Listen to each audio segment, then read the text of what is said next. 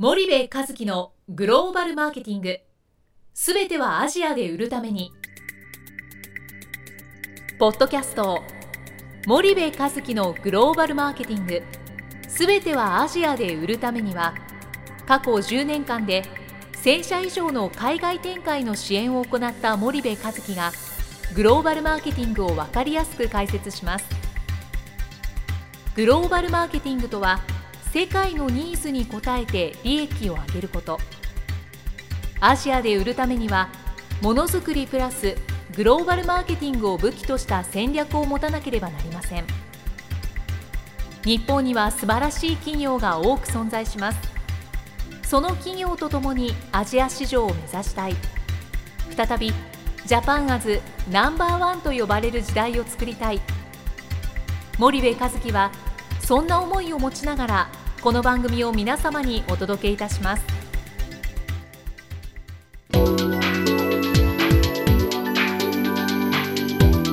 こんにちはナビゲーターの東忠夫です、えー、こんにちは森部和樹です。それでは森部さんあの今日はあの素敵なゲストをお迎えしてやっていこうと思うんですけど、はい森部さんの方からご紹介いただいてもよろしいでしょうか、えー、と今日のゲストはですね、えー、テラモーターズの徳重社長でございます。徳重さんどうぞよろしくお願いします。よろしくお願いします。とじゃあ早速お話に入りたいんですけどその前に、えーと、ナビゲーターの東の方から簡単に徳重社長のプロフィールを読ませていただきます。あでしたら簡単にあの読ませていただきます。テラモーターズ株式会社代表取締役1970年生まれ山口県出身九州大学工学部卒住友海上火災保険株式会社当時にて商品企画経営企画に従事。退社後自費留学で米国サンダーバード経営学院大大学院で MBA を取得。シリゴンバレーに渡りコアゲージベンチャーの投資ハンズオン支援を行う事業立ち上げ企業再生に実績を残すと。2010年4月に電動バイクのベンチャー企業テラモーターズ株式会社を設立。設立2年で国内シェアナンバーワンを獲得しリーディングカンパニーとなると。で2012年度にはベトナムフィリピンに現地法人を設立し初めからグローバルに事業を展開している。企業ビジョンとして日本参戦を掲げ世界市場で勝てる日本初のメガベンチャーの創出を志すと。なるほど。ありがとうございます。徳重さん、はい、大変面白い経歴でございますが、まあ、これはあの徳重さんが出されている「世界へ挑め」という本のプロフィールなんですがこれが今徳重さんの一番最新の著書になる、ね、そうですね、はい、もう一つが「世界で勝て」というこれは対談になるんですかね。そうですね、えっと、元コンパク会長の村井さんとの対談のまあ本のプロフィールを読ませていただいたんですがあの改めてちょっと徳重さんの事業をテラモーターズ含めてちょっと自己紹介をお願いしてもよろしいでしょうか？そうですね。あの、まあ、我々電動バイクで、はい、最近はですねあの電動三輪ですね、はい、まあ、あのタイでトゥクトゥクで電気で走るものを作ってるんですけれども、まあ、いろいろユニークな点がありまして、はい、ベンチャー企業なのにメーカーであるということですとか、まあ、ベンチャー企業のくせにまあ、最初から世界市場って言ってたりとかでベンチャー企業なんだけれども今は、まあ、メガベンチャーを目指すとかですね。まあ普通で考えたら、まあ、クレイジー極まりないですねみたいな。というところでやってるんですけども、はい、まあ、ただ、まあ、僕もシリコンバレーで5年やってきたりとか、今は月半分以上アジア行ってきて、うん、なんていうんですかねやっぱり僕みたいなやつが誰か突破しないと、うん、今までのちょっとメンタリティでやってる分には全然成長とかですね、うん、あの新しい成功モデルってないんじゃないかなと思ってまして、でそういう、まあ、僕みたいにちょっと変わった経験をしてるクレイジーなやつこそがですね、まあ、突破できるんじゃないかっていうことで、まあ、最近はまああの welcome ということで crazy welcome ということでやって,、ますけど、なるほど。なるほどですね。あの三輪バイクって私もホームページで見たんですけど13年秋に発売予定本当にトゥクトゥクみたいなやつで、はい、後ろに荷物だったり何人かこう乗れるようなそうですね。バイクなんですよね、はいこれはあれですか？あのリスナーの皆さんも今あの社長おっしゃったようにベンチャー企業なのにメーカーでありベンチャー企業なのに世界を目指すという、はい、まあこんな中でその工場なんかもこう持たれてやられて、えっと、今はですねファブレスでやってるんですけども、えー、新たにまあベトナムですとか、はい、フィリピンでやろうとしてるのはまあ自社工場でやろうと思ってます。でで今言ってるのは普通の日本人から見たら、まあ、本当に頭がおかしくなったんじゃないかっていう話なんですけど、はいはいあの世界のレベルで見てみると、まあ、いろんなところで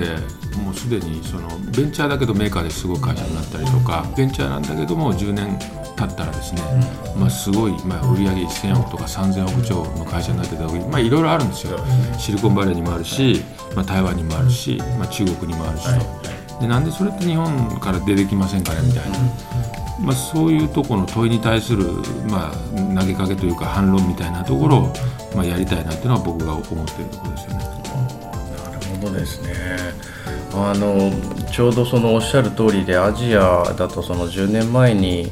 本当に小さな町工場だったところが今時価総額であの1兆円超えるような会社であったり、はい、世界シェアナンバーワンナンバーツーを取っているようなところ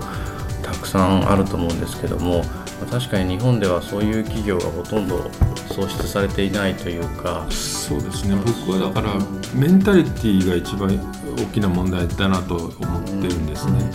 で僕はですね日本である言葉を100回ぐらいいろんな人から言われまして、はい、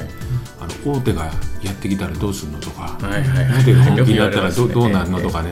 もう100回以上言われてるんですよ。はいはいでまあ、普通の真面目な日本人であれば、はい、まあ、それを聞いて萎縮したりとかですねやっぱりだめかなとか思うじゃないですか。はい。はい。でそれに対して僕は、まあ、それは分かるんですけど僕もクレイジーですけど、決して帰国しようでも何でもなくて、ピュアに日本で育ったピュア日本人ではあるんですけどね。例えば一つの事例で言うとアメリカにビジオっていう会社がありまして、ね、これ液晶テレビでトップなんですよ、ソニーでもなくてパナでもなくて、サムソンでもないですよ、たかだか2005年にできたベンチャーですよ、テレビですよ、今のアメリカ、でそれシリコンバレーじゃなくてあのロサンゼルスの方なんですけど。でまた別の例で言えば今ときめく会社って世界でアップルとサムソンじゃないですか。でこれのど真ん中で勝負しようとしたら本当にお前アホかっていうことになりますよね、日本人で見たら。それをですね台湾の HTC っていう会社があるんですけど、ベンチャー。これもともと部品会社だったんですけどね、やってて、まあ、結構世界3番とか4番とか、インドとかベトナム行ったら、結構この人たちの方がプレゼンスが高かったりするんですよ。っていうのがあるわけです。だからすごいじゃないですか、うん、でそういうのいくらでもあるんですよね、うん、世界の地で。あホークスコンもそうだしあと最近ね中国でねハウエっていうのがあるんですけどね。ハウエってねあのそうです。今ですよ。エリクソンの売り上げ抜いたんですよ。ノキアを買収しようとしてるんですよ、でこれも中国の会社なんですけども中国が市場が大きくなったからじゃなくて、売上の8割はね海外からなんですよ、世界でやってるわけですよ、中国の会社ですよ、みたいなね、ってっていうぐらい今世界は大きく変わっているので、チャンスはものすごくあるんだけれども、結局その日本の大企業が例のごとくその意思決定が遅かったりリスクを取らなかったりコミットしないチャレンジしないというのがあるから、まあ、一般論で話をしてますけども、まあ、あれではもうアジアでは勝てないと思ってるので、そういう意味ではシリコンバレー like な会社がまあ、スーパーな会社がね、だから普通のベンチャーではだめで、なんで僕はスーパーなベンチャーとかメガベンチャーって言ってるんですけど、っていうやつらが勝負しないと逆にそれがやれば、僕は非常にチャンスがあると思ってるし、で僕はさっき言われた「いや大手とどうするんですか?」みたいな話は、少なくとも僕たちはアップルサムソンとのど真ん中で正面と、あの攻撃をね、HTC がしてるような感じじゃなくて、要はエンジンと電気で違うわけですよね、ジレンマがあるわけです、アナログとデジタルみたいなもんでね、大きな違いがあるわけです。でやりにくいのもあるわけです。それなのにこれかよと、あこれかよってこういうことを言われるんだな、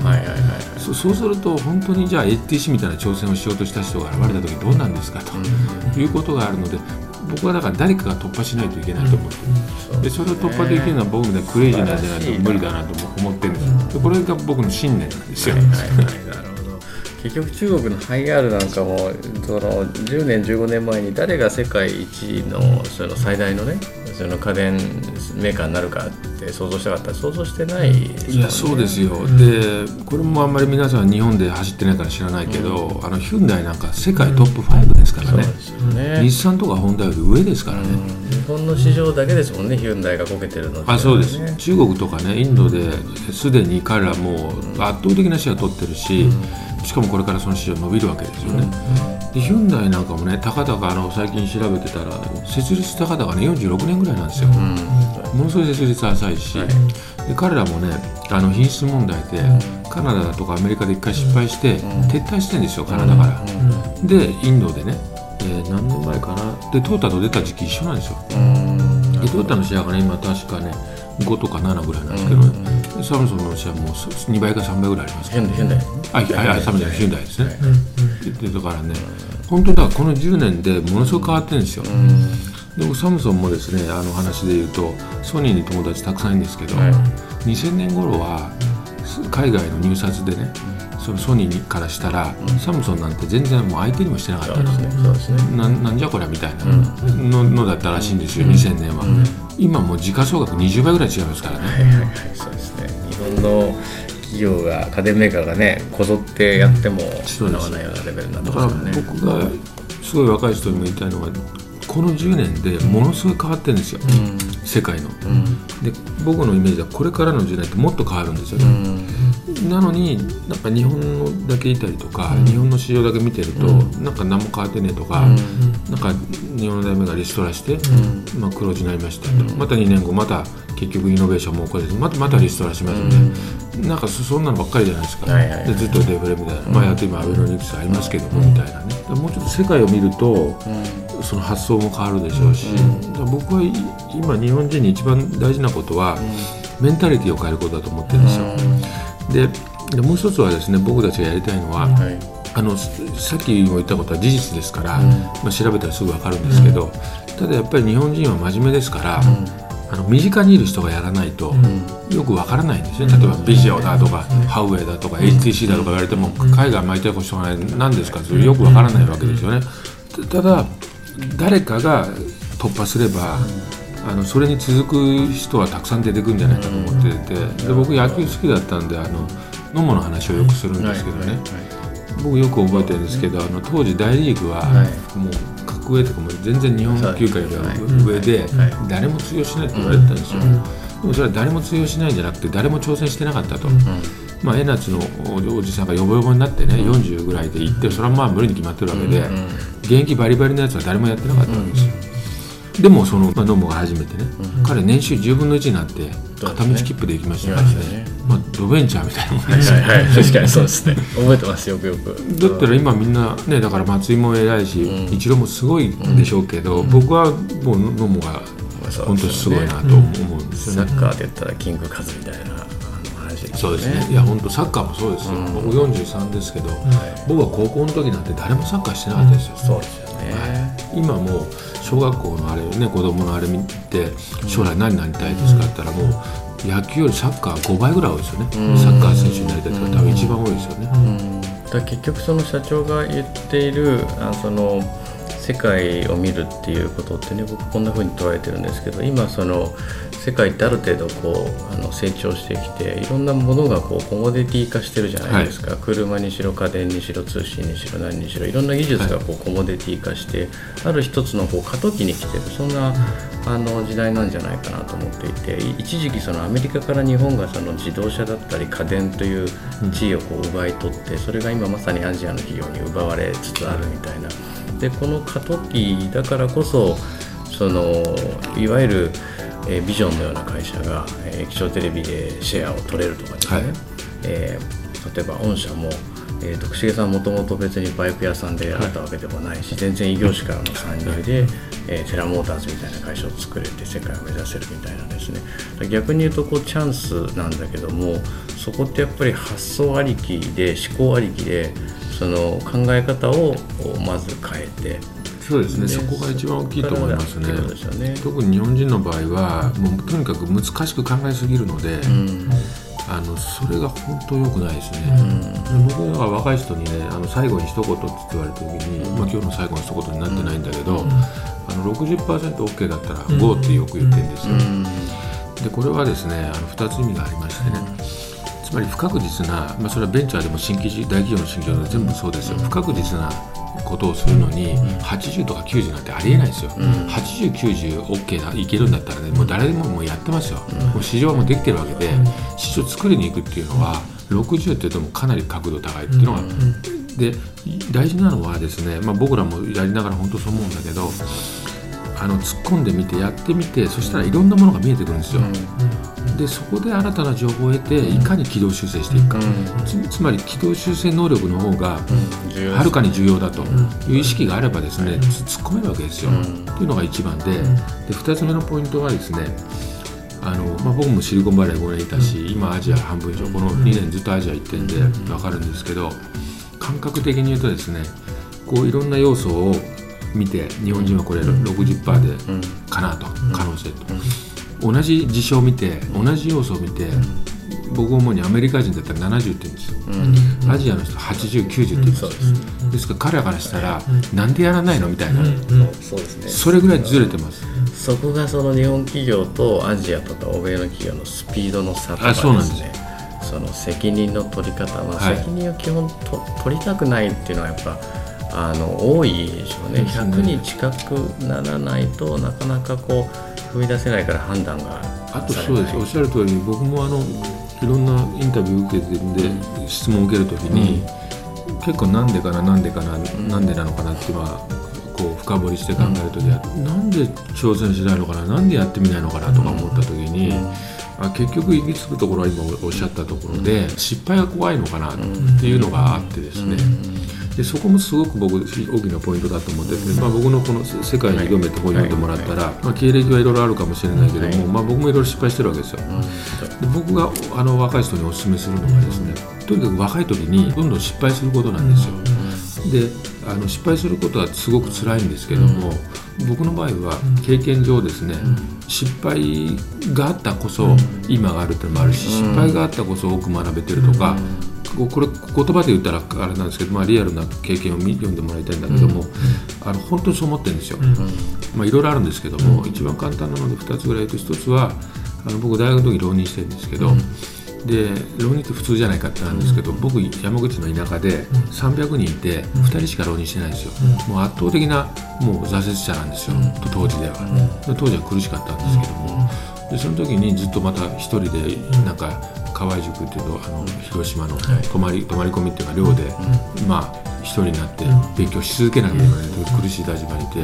その時に、まあ、精神修行のように読んでたのがこう負けてなるものかとか、やり続けるとかっていうこう自己啓発の本だったんですよ。でその本にですね大体出てくるのがアントレプレナーの本なんですよ。あのシャープの早川さんとか松下幸之助とか京セラの稲森さんとかね。みんなそうなんですよ。っていうのでそれからで若い時にやっぱりそういう時にこう何かにすがりたい時にそういうのを読んでるのでそれってなんかすごいままず出会ったっていうのが大事だしそれがなんかベースになってる気がしてでそれがなかったらつまりこう入れる大学に普通に入ってたらねこんな変なの我々生まれてないんですよみたいなのもあるしあとは僕アメリカの MBA 行く時もまああのスタンフォードとかにいたかってもそれもいろんなこうプロセスがあって、満を持してやったんですけど結局ダメで、もうその時もめちゃくちゃショックで、例えて言うとですね「あのターミネーター2で」あのロロ見たことありますか？ロボットが液体窒素で固まるじゃないですか、で打つとバラバラになりますよね、まああんな感じなんですよそれぐらいかっこ悪い時もあったんですけどもね、ただ逆に、あれで僕は絶対リベンジしてやると。つまり僕はシリコンバレー行くためにわざわざ頑張ってきた大企業も辞めていって、でそれで通らないわけですよ。っていうのがあってもうとにかくシリコンバレーに行くっていうその,、その気持ちたるやもう半端ないその、まあ、すぐは生まれないですよ、まあ、すぐはもう苦しいのでのたうち回りながらやるんですけども、まあ湧いてくるわけですその気持ちが。で特にそのエリートの人ほど重要なのが綺麗に生きてる人ほど重要なのがエネルギーが足りないんですよ。で新しいことするとかねベンチャーズってエネルギーがいるんですよ、だから昔の人でベンチャーで成功して大体貧乏かね、あの学歴がないとか、なんかものすごいエネルギーをどっかで蓄積してるんです、でそじゃあ僕もそこでエネルギーが間違いなく蓄積されてる、つまりそれがないと今はないっていうのがあるので、ね、つまり僕の中では何かにチャレンジします、2つありますよね、うまくいきます。それは別にそれでいいと。で失敗します、でもそこから必ずプラスになることがあると経験上思えるので、怖くないんですよね、なるほど。でそれがすごく僕は大事なんじゃないかなで多分みんなそういう経験とかあんまりないから、とにかく失敗したらどうするのとか、でそれ大したことないじゃんっていうのばっかりなんですよ多分、そうですね。でそれすげえ大きいんじゃないかなと思ってるんですね、失敗してみちゃうとなんだっていう、ね、逆にその方がこう強くなる。僕ねあの自分で今度はターミネーターじゃなくてドラゴンボールですけどね、はい、ベジータいるじゃないですか、はい、ベジータってこうあのサイヤ人のそのプリンスだったわけですよね、はい、でそれがこうスーパーサイヤ人に、えー、なりたくてなりたくて当然自分プリンスだから一番最初になるべきだと思ってたら全然なれなくて、はい、であのプライドの傷つき方。たらまあ 相当なる挫折だなと。でその中でね彼はすごい努力家でうん、で敵とやられて死にそうになるたびにこう強くなっていくんですよ。うん、であれを見た時になんかうわベジータから学ぶことが多いなっていうのはねずっと思ってましてですね。それちょっとあの今度今度。ベジータから学ぶこと、あのそれをね辛い時にはまあそんなふうにしてて一応ちょっとあの、まあ、社長のね本で「世界へ挑め」の中にね、えー、と一つあるんですけど頼るなら会社ではなく自分だと安定したいなら自分自身に投資をしてどこでも稼げる力を身につけてしまうしかない。でこれすごくいい言葉だなと思っていて、はい。あの本当その通りだと思うんですよね。でなんかアジアで事業するとか世界で事業するっていうのは僕はもうなんかベンチャーだと思っていて、はい、第二創業と同じだと思っていて、ね、11年間その日本企業のアジア展開の支援をしてきて本当にそのなんかこう会社員とかそのサラリーマンでいいんですけど、うん、そういう発想でアジアのビジネスマンとビジネスをしても判断のスピードもやり方も全てにおいて合わないし、勝てない、そんなふうには思ったりはするんですよね。そうでしょうねまた今日はそろそろお時間なのでこれからシリーズでちょっと徳重さんに毎回あのいらしていただくので次回はそんなところの話も含めてまた深くお聞きできればと思います、はい、えー、徳重社長どうもありがとうございました、はい、ありがとうございました。またよろしくお願いします。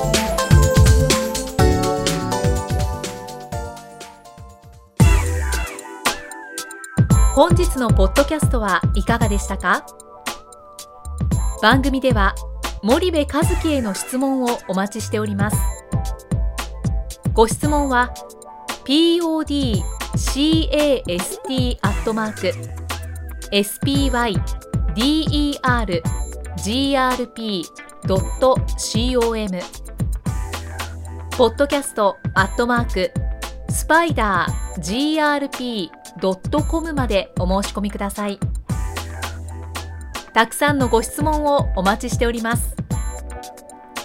それではまた次回お目にかかりましょう。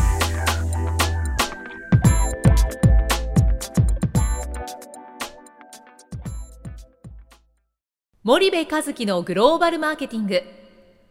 この番組はスパイダーグループの提供によりお送りしました。